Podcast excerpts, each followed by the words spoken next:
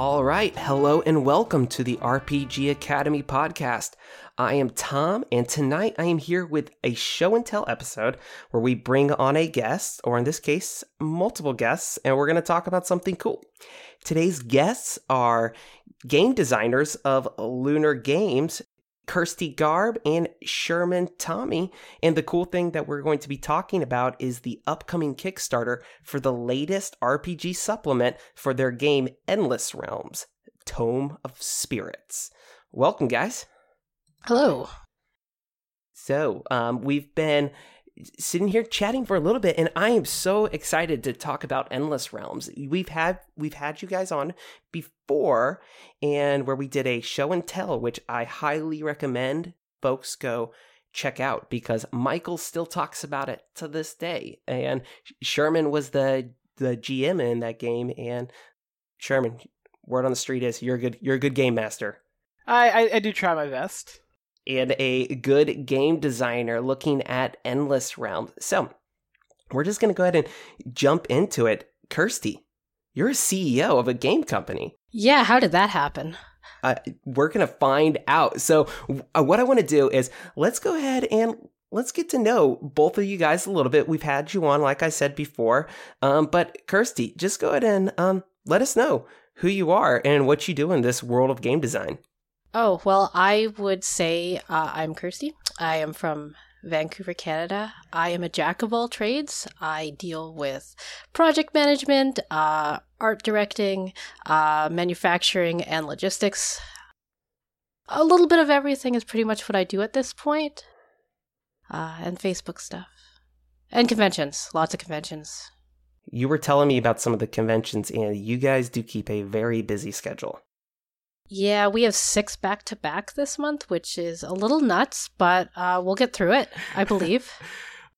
you guys are currently finishing up fulfillment of your first Kickstarter, about to launch your next Kickstarter, and going to six conventions. I applaud you. The energy there. Yeah. Sherman, what about yourself? Uh, yeah, I'm the lead designer of the game, uh, and I basically go around playing the game at conventions whenever possible and just kind of trying to get the the game kind of more well known. While uh, Chris is kind of the glue that holds most of the company together, I've mainly just kind of dealt with, uh, for the most part, just numbers and making sure the game is balanced and doesn't just kind of explode in people's faces. You're you're very necessary cog in the machine, my friend. So, what we want to talk about is Endless Realms. I mean, it's your guys' game, but Kirsty, how did you go from just being a gamer? Take me take me way back in the way back machine. All right. Um yeah, what was the what was the impetus for you to start playing RPGs? And then how did that transition over to designing RPGs? Okay. Well, I always enjoyed gaming, uh, from MMOs to consoles to tabletop and then when I met my husband, we started playing Dungeons and Dragons and it was a lot of fun. And you know, we did that for like six, eight years. And then we started playing Pathfinder, and in a moment of rage of how much I hated the system because of an eight hour combat session, I raged out and said, I'm making my own game. And I proceeded to become a turtle for two months, and everyone thought I was crazy. I feel like all of the great games started by one game not working quite right for you. So, you know, you just had to make your own game. Uh, yeah, it was an eight hour combat in which I proceeded to kill my party so I could go home. oh, man. It's tragic. So tragic. But I feel like that's a story for another day. yeah. That's pretty much- No, Sherman, what about what about yourself? How did you wind up um, designing games? Uh, for the most part, it actually kind of uh, started with uh, eating some tasty food. Uh, one of Kirsty's friends worked as a waitress in um, the city I'm from, Prince George, up north. Uh, and she just heard uh, me and my friend kind of talking about games a lot every time we were in the uh, restaurant. So she kind of mentioned that her friend was making a game and wanted to know if we wanted to kind of test for it. And that kind of just uh, spun forward and forward and forward uh, until eventually I was actually hired. That's a talk about Kirsty. So you just you just let some stranger who's playtesting your game become your lead game designer. I mean, to be fair, it was like a year of playtesting and we would talk all the time, like hours every single day. And it and my my best friend Layla, who's my sister, was like, They're good people. Don't worry about it. I'm like, I will trust you. And this is what I got. So I um, one of the things um, that everybody talks about who I've talked to about Endless Realms is they just talk about how evocative the game world is. Would you guys mind just we can talk about game mechanics and everything, but I think what really hooks people most of the times is these worlds that we create with games. And you guys have created a very very interesting world and that is Endless Realms. So is there a way that you can boil that down and kind of give me the elevator pitch for what is Endless Realms? Oh man, that's a that's a loaded question because there's a lot to our world. Um, I guess what we aimed to do was we love Tolkien fantasy, we love elves and dwarves, but there comes a point where you can only do them so much before they've been overdone. And we wanted to create something new and something completely different where you could walk into a world and not have have it be abnormal to be something not normal. Like how many games do you go in where everyone's a human or an elephant? There's that one person that's like, I want to be a Naga. And the whole party just rages on them because it doesn't fit in my world. You can't make it work. And I just didn't want that. I wanted, you know, for everyone to be what they want and have it fit into a universe where it's acceptable. I mean, one of the things, I mean, you mentioned that, and looking at your on your guys' website, you have all of the different races um, listed, and you have you've got a lot of them, and like you said, they're all very, very unique. And I just love how there's just there's just the human that's kind of thrown in there, and it seems so boring. I mean, I'm sure the way you guys have put it in all the lore that you've put into there is not, but you have all these very evocative races that I just want to play them all. Do you guys have a favorite one? Uh, mine would happen to be Dengu. I love Dengu more than anything. They are these cute, adorable little mole people that are obsessed with shiny objects and they just love everyone, but people take advantage of them, but they're just so sweet and I love them. Yeah, uh, for me, it'd probably be the the Skitty. They're just kind of uh, fairly slick and cool, and just kind of really uh, kind of just, just they just really kind of seemed like something I really dug when I first saw them. The is that the? Do you have a Skitty in the art for the ninja class? That was the Ventelli. The Skitty are kind of like the weaselly ferret-looking things. Oh, okay, I got you. That, but what's funny, I wanted to talk. Um, Kirsty, you say that your favorite class is the or race is the Dengu, and I saw you guys have an adventure called Big Trouble in Little Dengu. uh, yes, it is a fantastic little adventure. Um, it may take some aspects from Big Trouble in Little China. Uh, maybe a few. Maybe maybe a few, but it deal. It's actually a very deep adventure. It deals with a lot of racism, political turmoil, um, some cults. You know, it's got a lot to it going on. Um, That's fantastic. It hits on a lot of elements for what you wouldn't expect from cute little mole people. That's that's amazing. So with I mean, you guys have put obviously so much work into this game, and you you launched the original game. This was roughly about what was it a a year ago? Yes and you guys had a remind everybody again what all was part of that original Kickstarter campaign. Okay, the original Kickstarter was to uh, cover the printing and shipping costs of our core book and our creature book, both of which were full color illustrated hardcover and over 300 pages. Uh, we did have a exceptionally high funding goal, uh, simply because a it's Canadian dollars and our money isn't worth anything, and uh, two because it was for two books. It wasn't for printing one. So that was unfortunately we couldn't print half of a game. So uh, we did that, and we did the best we could. We hit as many conventions during our Kickstarter and before as humanly possible to make sure it funded. You guys must have hustled because you guys hit the goal. You you went you surpassed your goal, and correct me if I'm wrong, but you guys are currently pretty much fulfilled on that right now, right? Yes, we have fulfilled all North American orders. Our European orders are fulfilling right now, and some of the Asian ones will take a little while. Um, it's just the shipping channel was a lot longer to go from Hong Kong over to Europe, which is why it took them their month behind us. Yes, but you guys, I'm you guys are, in my opinion, are hitting it right, like the nail right on the head because you were supposed to fulfill this month and you've pretty much already done it. So, listeners, you know that Lunar Games, they put their money where their mouth is. So, with that said, you guys are crazy enough to do it again. I mean, why not? I mean, crazy people do things, and you got to make more things that are fun. well, you know that you can already do it, so like you said, hey, why not? Why not try again? And that's what we're gonna talk about. We're gonna talk about Tome of Spirits. It is the, it's your guys's. You're gonna be launching this soon. When is the Kickstarter launch? Uh, April twenty third of two thousand and nineteen. And so that is right around the corner. So, Endless Realms Tome of Spirits. Uh, Sherman, what what is the what's the Tome of Spirits?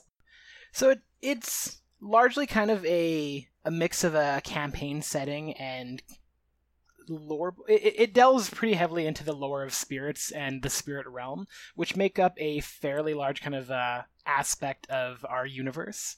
And it was something that we wanted to kind of touch on quite heavily for a while now. Um, it was just kind of a fairly major prod- project, so it wasn't really something we could try and kind of weasel into our initial Kickstarter.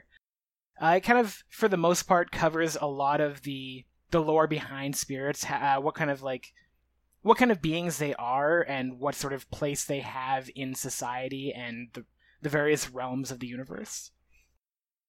Beyond that, it kind of also sort of delves into their relationship with uh, both the various peoples of the world as well as the players themselves. Just kind of um, how how players might incorporate spirits a bit more into their character, either through kind of uh, class choices or basically um, background kind of uh, issues and things like that. Okay, the, so the way that uh, Kirsty was kind of explaining it as well before we started recording was yeah, in what you said, it's a campaign book, but there is so much more to it. Is it going to have then? Is it going to have races and classes as well? So we don't quite have any new races and specifically full classes kind of being added in, but we do have um, more class paths, basically sort of like uh, kind of kind of like a subclass for the different classes, um, just kind of things that alter the nature of the class and make them a bit more sort of spiritual in nature so since we're talking about that, and I want to kind of give everyone an idea then, because you talk about class paths. Can you explain and expound a little bit about how the function of classes work within Endless Realms? Because one of the things I found so new, unique going through it is that each class it, it, it they kind of have their own thing and i think i mean that's what classes typically do but there's not a whole lot of branch over between them. Yeah, we we wanted to make sure each one kind of very much had its own sort of personality, and we weren't kind of uh, basically we we didn't want a ton of overlap in the sort of kind of feel and just overall idea behind the class. So the the casters don't really share spell books or anything like that. Each one uses a very specific type of magic, and those magics are uh, for the for the casters. Those magics are kind of very very sort of um, set in one sort of kind of concept. So order magic is really good at building things up and kind of enhancing what's already there, whereas chaos magic uh, is more kind of destructive and entropic and is really good at kind of weakening things. So because of that, we wanted each one to kind of have not only its sort of own concept, but also not really have a lot of overlap, just because each caster class and each melee class and and the the warden who's kind of an archer all of them kind of we wanted them all to have different roles so it mm-hmm. didn't feel like if you were if you were in a party with other people none of you kind of were doing a lot of the exact same thing Okay, I I really appreciate that when it comes to allowing each member of the party to kind of feel unique in how they're playing their their character. So how are spirits then being incorporated into these class paths? Can can either of you give me any sort of example? Because I think it's it's it's looking at your guys' Kickstarter that you sent me, the preview for it, it's it seems it's really interesting. So I'd love, like to hear your guys' thoughts on it. Yeah. So um with the the class paths, it was just kind of a further means of making sure characters kind of felt differentiated. Um, each class path kind of focuses on a different area that that class is kind of good at.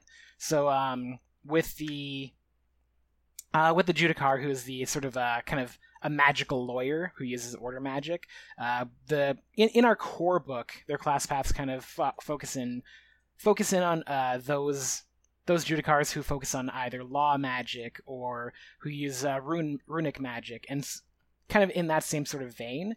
And with the Tome of Spirits, we wanted to essentially have a class path for each of the classes we currently have out to be a bit more kind of in tune with what spirits generally kind of accomplish and um, work on in within the world. So for the most part, we wanted each of them to kind of basically to focus on what that class would be like if they were more spiritually inclined. So we have things like um, the the code of faith for the knight is a lot more paladin esque than the standard knight. They're kind of very focused on uh, basically kind of spreading their spirit's message and basically kind of embracing it and using that as their code rather than sort of uh, the the code um, the codes that the standard knights might kind of follow.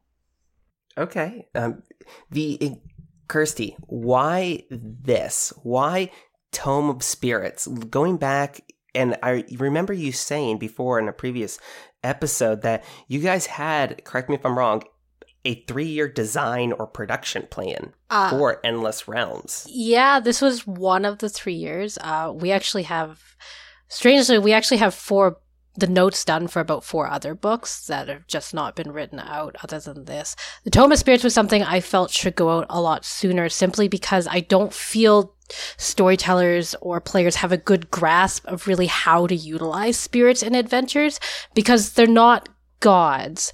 So they're much more tangible and interactable. So you can use them as like quest givers, information brokers, masterminds, a whole lot of varieties of ways. And I don't really feel game masters know or f- really understood how to use them properly or just how much complexity there was to them. So we really wanted to showcase that in this book. So there's a lot in there for storytellers to really learn how to use them and different ways they can incorporate them into their adventures. Um, it also really touches in on an aspect of our game, which is corruption, which is something you don't see too often or at all in other worlds or say games. And corruption is something so core to our game where we like to stay in the aspects of balance, and corruption kind of takes things out of the balance and twists and mutates things into not nice aspects of what they once were. And that's something we really wanted to showcase as well, and that that could be the darker aspects to games. I do like how you um, this the idea of corruption um, because when I think of corruption in the in games, it's not necessarily. And I think you kind of said this. It's not necessarily evil, but it's not what you were intended or what the original individual or being or object was intended to be be or be used for. And so I think that really ties into your guys' whole idea of this this balance system, which I, is really unique. Right. Well, in our universe, and I've said this probably in our last interview, we at Lunar Games don't believe in good and evil. There is no such thing as someone who is truly good or truly evil. Even the best of people have darkness and the worst of people have light. And that's something we really wanted to push in our game. Corruption is just when the darkness takes over, but there's still a way to repel it and turn them back to light.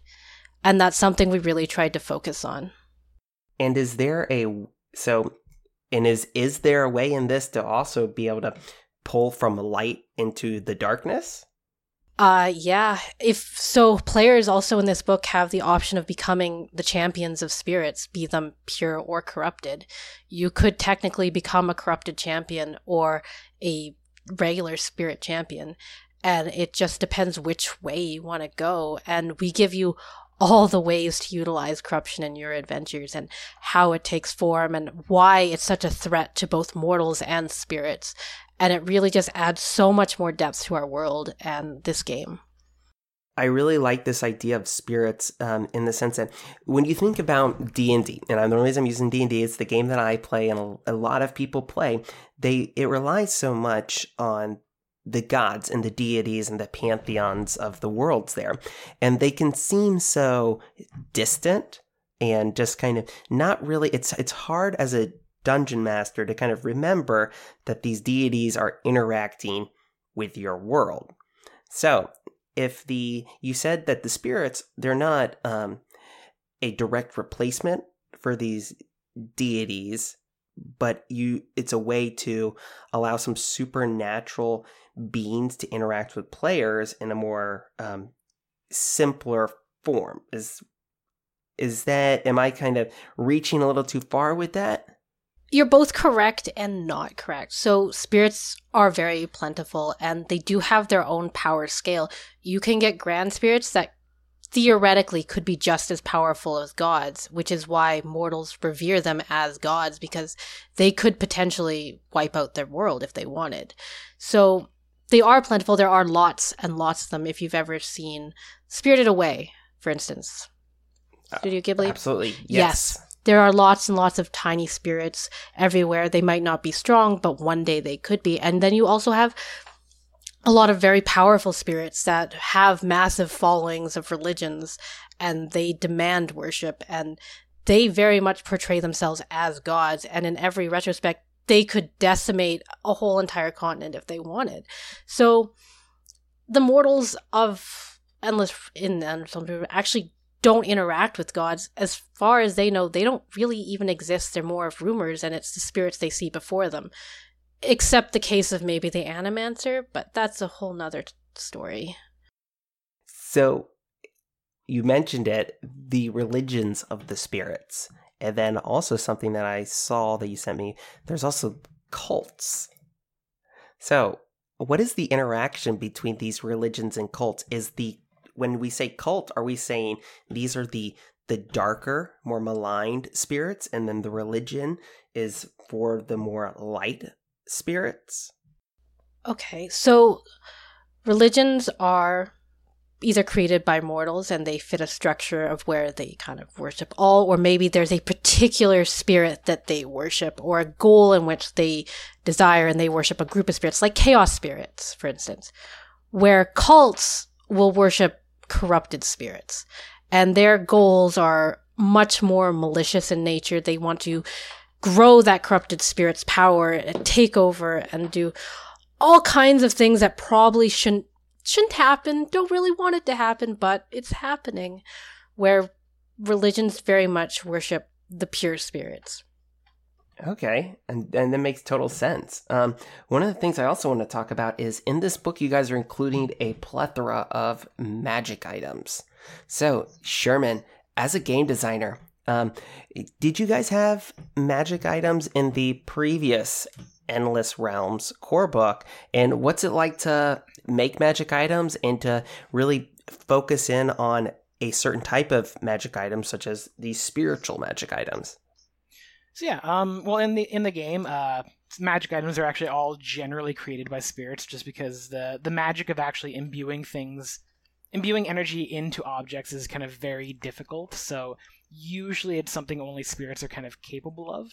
So uh, it it it kind of just felt natural to kind of include even more magic items into kind of the the Tome of Spirits, and we did have some in the the core book, just kind of um, give people an idea of what magic items might like look like and kind of what what sort of place they have in the the, the game setting. So it kind of just um, rolling that forward into the Tome of Spirits just seemed like the the obvious direction for the most part, and it's it's definitely been um, a lot of fun, kind of making making sure each of them kind of really feel unique and have have specific kind of purposes rather than just focusing a bit too much on what they can do for for combat or something like that. it, it, there's nothing greater than as a game master just dropping a magic item on your players. There's just something, and it just adds this this something new to the games. So, do you have a what's your favorite magic item that you got to create for this supplement? Then, Ooh, um, pick one. You can only have one. uh, um, it, it it would probably be one of the cursed items. Uh, so um, some cursed items are are ones that are created by uh, corrupt spirits for various nefarious purposes, while others are just created for um, usually uh, usually by kind of more not necessarily malign spirits, but ones that are occasionally maybe more mischievous. Okay. So they tend to have like a, a lot more kind of um, negative aspects and are a lot harder to kind of get rid of once you get them. Um, it was it was just a lot of fun to really kind of think up ways of either coming up with an item that didn't just ruin the day of like the adventurer who who got it, but like kind of really really come up with an idea for something that sort of had unique qualities to it. So either it was was something that they actually might kind of consider using, even though it did have negative aspects, simply because it was really, really useful in certain ways, or in some cases, objects that kind of made the player have to act in a sort of different manner. Okay, I that's uh, so. Do you have do you have that one particular one then? Uh, I, I want I want to hear about what sort of magic items you guys have in this new supplement. I, I, I I don't know if I could pick a single one. It's just all the cursed items. Uh, essentially, it's, okay. cursed items are always so fun because it's it's a new way of kind of playing with the players and their characters without necessarily having it be kind of combat or or just kind of something to gain. Yes, for sure. Uh, Kirsty, what about yourself? Uh, I, I have a few. Uh, my favorite okay. cursed item are these sticky gloves that when they touch something, it sticks to their hand. You ever play that old PS2 game, Katamari? Where you're rolling? I did, yeah. Yeah, roll around yeah. and you just pick up everything. Yeah, so when you touch things with the gloves, it everything just sticks to your hand, but they don't really weigh you down, but you're holding all this stuff. And it's really awkward.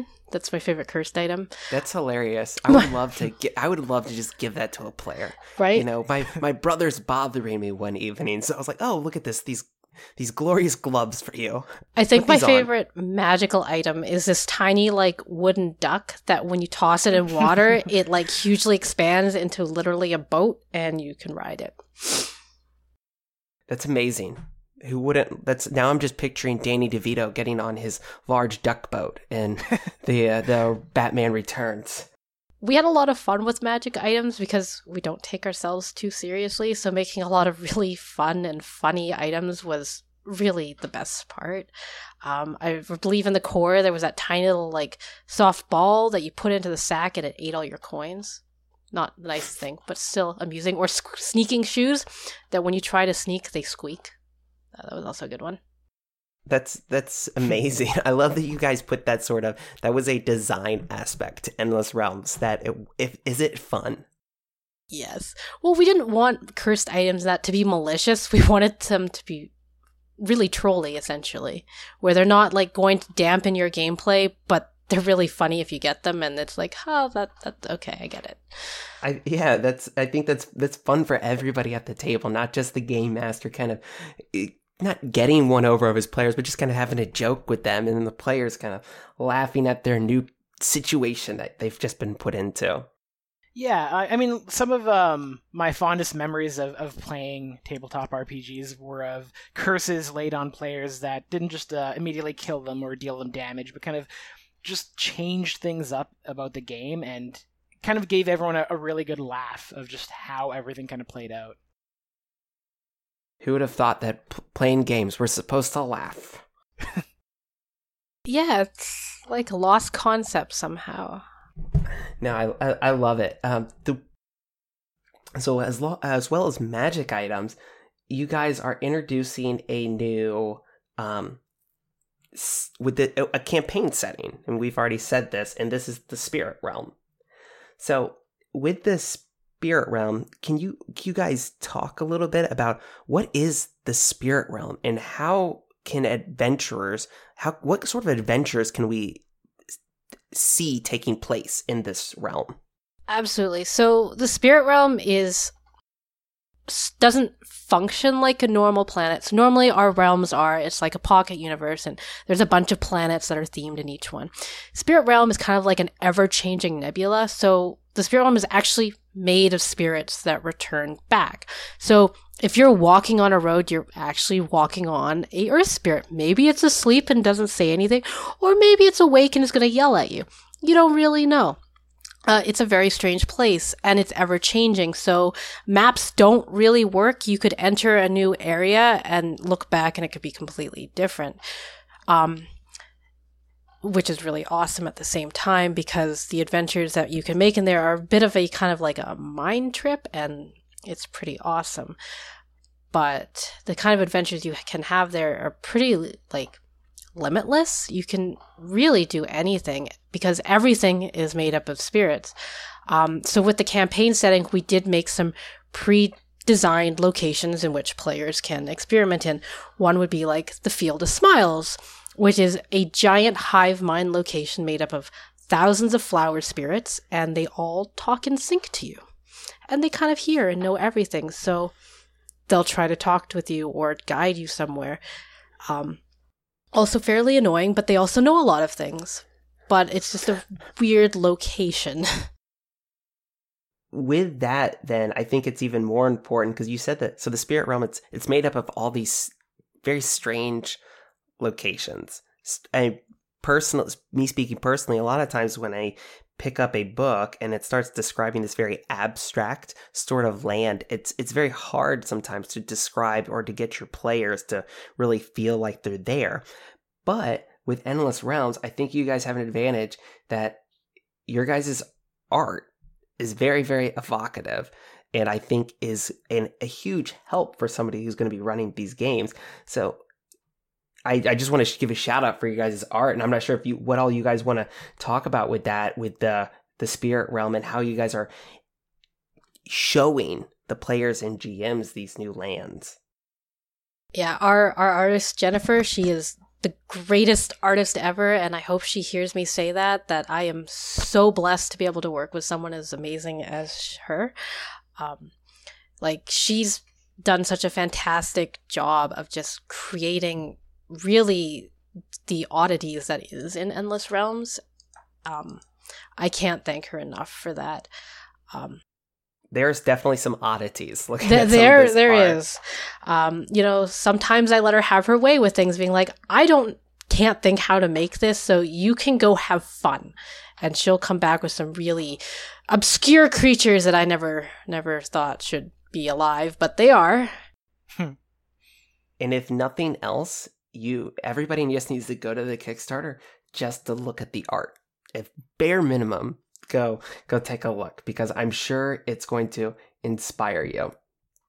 It's very very cool. Sherman, for yourself, as far as designing spirits into a into a um into an RPG, what sort of were there any sort of design difficulties that you came across um, infusing spirits and religion into your game? Um, not in particular. For the most part, a lot of uh, a lot of my work is largely just kind of taking Kirsty's various ideas and making it work and fit in the setting. And it's usually it hasn't really been too difficult with spirits, just because they have such a wide range of forms. Um, just making sure each of them also feels different is just kind of already part and parcel of making sure a lot of the monsters felt different. So as far as like actually incorporating them in, I haven't really had too much difficulty beyond what just like the, the difficulty of making sure all of the the creatures in the in the world kind of felt different from okay. each other. And I commend you on that. How many monsters then are you adding into the the Tome of Spirits? So yeah, uh, we we didn't really add in um, much in the way of new creatures to the the Tome of Spirits, just because a lot of kind of corrupt spirits and um, other spirits that players might encounter are already kind of put into the the creature compendium that we already released. Um, for for the most part, with the first two books, we definitely wanted to kind of think ahead for the most part, so we included a lot of that stuff ahead of the time. Uh, for the most part, we we did add um, in rules on just some some sort of like side issues that spirits might kind of come across. Uh, in particular, um, spirit territories and just how that interacts with everything. Because um, spirits in their own sort of native territory do gain additional benefits that they might not otherwise have if they were just either a corrupt spirit or, or a wandering spirit, for instance. Um, as far as like actual creatures, we we toyed with the idea, but for the most part, it just it didn't really seem to make a lot of sense to try and add in a a bunch of more creatures when we'd already covered a lot of that with the earlier books.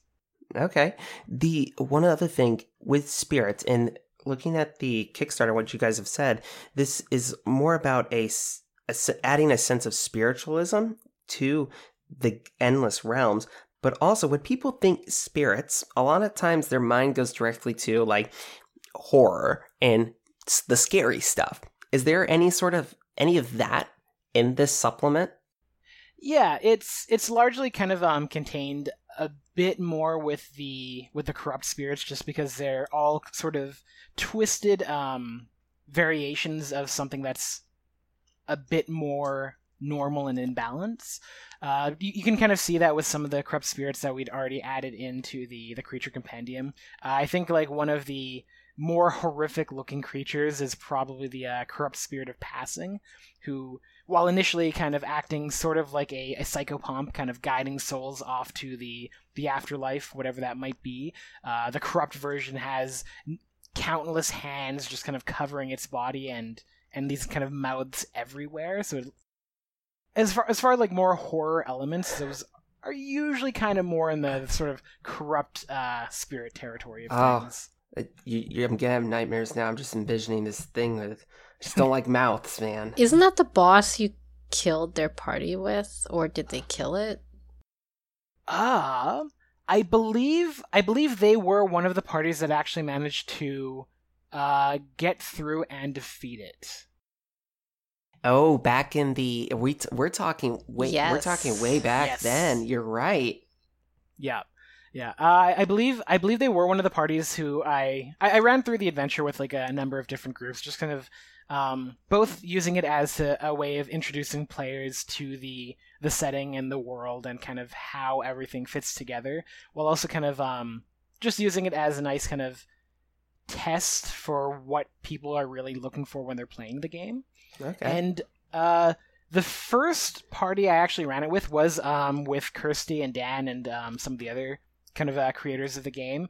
Uh, they they all got murdered violently, uh, but the RPG Academy managed to successfully defeat the the the beast, and uh, beyond that, I think they actually managed to even save the spirit by purifying it. Yeah, we, we wouldn't we wouldn't be a very good academy if we couldn't beat your game. Uh, to be fair, in our defense, it was a little undead girl that actually killed our party. Not Ooh, just saying. We yeah. killed the boss, but, but she killed us after. All right, I you, I got it. You guys have plenty of creepy stuff. Fantastic. So let's talk about the actual Kickstarter itself. What are some of the pledge levels then, um, Kirsty? As far as what what can people help you guys out, and what can they expect in return? Because you guys have a, a bunch of different pledge levels. We don't need to go through the minutia of them, but give us the overview of it. Sure. So we have a single level just for the PDF of the Tome of Spirits, uh, another one that'll have the hardcover, a, another one that'll have both, and then we also add in all of our PDFs from our core book, creature book, our adventure Big Trouble Little Dengu. Um, so that's also a bundle. You can also get all the original hardcover books from our original Kickstarter as well. Um, in terms of stretch goals, what we're hoping to do is just make a better book, add in some more magic items, some more cults, um, also art. uh, some mini adventures that would be separate, and are hoping we can hit and do our full adventure, which would be a Spirit's Obligation, which would be an awesome adventure that I hope we can get to. If not, it'll be its own thing later. And that is definitely something that I appreciated looking at your guys' Kickstarters. All of your stretch goals really just it's not more product, it improves upon the product that you're offering, such as more more art and these little mini adventures. So I think that's really cool. Well, we just wanted we want to give people more like we when we were first developing endless realms it took us five years. Two of those years was literally just developing our universe. So we actually planned our world so far out in advance that we know how we want things to go so we don't ever really get stuck anywhere um, which is a really big advantage for us so that we can make sure we don't have any conflicting ideas or goals i guess uh, mm-hmm. which is great. that makes sense. So like we know we could probably add another 100 pages to this book and be perfectly happy doing so, uh, which I would like to do, which I hope we can do with everyone's help. Well, if you guys did all of this, you said you did you do all this then with your game group? As far as the original coming up with the coming up with the endless realms? Uh a lot of it was myself, our friend AJ, and then my husband Dan, and a little bit from our friend Brian Fisher. And then it became a lot of myself, and then I hired a artist, Jen, uh, an actual writer because I do have a bit of dyslexia. So my writing is not the finest, and I wanted it to be publishable and eligible, readable for people not being me. Um, and then we required Sherman uh, and two other writers, and here we are with a team of like five people. Th- that's awesome. You just now, and you're CEO. I am. Still not sure how that happened, but yay! that's that is um, I think it's it's all just it's really cool what you guys are doing. I think you guys really are offering a very unique product and a unique world. I really just want to create a alternative fantasy. That is my game idea is just to do something different that's not mainstream but appeals to a lot of people because it is so different but it's also it makes sense and it's tangible and it's fun. Yeah, for sure. The um the the mini adventures. So can you give us any like sneak peek or of like what are some of these mini adventures about? Because I'm very curious about what an adventure in Endless Realms is. Well, an adventure in Endless Realms would be like Big Trouble Little Dengu. Um, okay. We try to touch on a lot of different themes and make sure that things aren't just hack and slash. We want to touch on some problems and really make players think and have multiple ways to complete an adventure. And if they want to be murder hobos, you know, that's great. If they don't, there's always an alternative. Uh, one of the many adventures we hope to add would be Greener Pastures, which deals with uh, eco terrorism. That's and cool. A, uh, an actual murder hobo. Mr. Wiggles is delightful. How dare you? Why not? That's that's it's all these little cool things that just really makes me want to just play Endless Realms. sure, the, um, fantastic. Um, so then, before we before we get out of here, is there, well, Kirsty, is there anything else that you just want to um, sh- talk about as far as this new Tome of Spirits? Uh, I think the Tome of Spirits just offers so much for both players and game masters. And even if you don't want to play in the Endless Realm system, picking this book up just to put it put the ideas into other game systems is totally worth it. This book is chocked filled with lore on everything from realms to spirits to a whole lot of things. We have territory war systems and the history behind territory wars, why they happen. There's just so much in here about like the social political structures of spirits to like corruption. There's just a lot to it. I think it's really cool that I mean you've even said it yourself. Even if you're not playing Endless Realms, just picking up this book is to use it is is pretty fantastic. Exactly. I mean, and that's the thing. Like with our our main game, our core book is our player's guide, DM's guide, and it even has a mini campaign setting. But all throughout the book is nothing but lore. And there's just so much you can do with it, even if you're not a fan of the system. Like, there's just so much good stuff in it. We all love lore for sure. Um, Sherman, what what about yourself? Is there anything else that you want to tell us about Tome Spirits, as far as from from your perspective as the as a designer? Um, uh, I'd say Kirsty covered a lot of the stuff. Uh, we do um, also have uh, Spirit Champions, which Kirsty kind of talked about a bit more from the sort of um, kind of uh, the the setting uh, perspective, but they they are kind of incorporated into the book as well as as to how players can kind of become a, a sort of spirit champion and what that actually entails for their character itself as well. Fantastic. So, Kirsty, remind us once again when will the Kickstarter be launching? It will be launching on April 23rd, 2019, and our funding goal is drastically lower than our first one. It is only 9,000 Canadian, the small monopoly money, so not that much this time around. And I hope yep. we will succeed it and hit all those wonderful stretch goals. That is my dream. I hope so too. And we're cheering for you guys over here. Uh, and absolutely go check out Endless Realm Tome Spirits. All right, everyone. This has been Tom with the RPG Academy podcast. And tonight I've been joined by Kirsty and Sherman. There you go. All right, everyone. And remember, if you're having fun, you're doing it right. Thanks, everyone. Thanks. Bye. Thank you. Thanks for listening to the RPG Academy podcast. We do this show out of love for the hobby and the desire to be ambassadors, welcoming more people into this community. All of our website content will always be free to use and utilize. But there are expenses related to the show, and if you enjoy what we do here, then please consider supporting us in some way. You can do so as simply as rating or reviewing us on iTunes or your podcatcher of choice. If you're going to purchase anything through Amazon or DriveThruRPG, consider using our affiliate links first, and then we'll get a small percentage sent back to us. You can do a single direct donation through PayPal using the paypal.me slash the RPG Academy or consider joining our Patreon campaign at patreon.com slash the RPG Academy. And for a donation as low as $1 a month, you'll get access to lots of extra goodies, including bonus minisodes, invites to monthly one-shot games, one-sheet adventures, and more.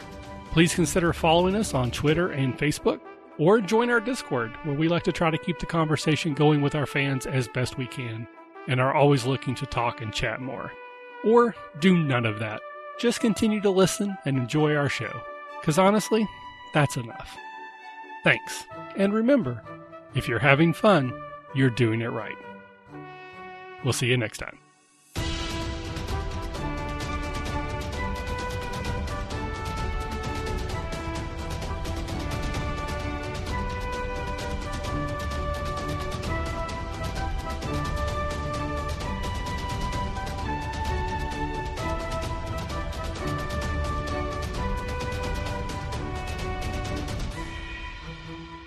Music used for our intro and outro is Fly a Kite by Spectacular Sound Productions, used under the Creative Commons Attribution Share Alike license.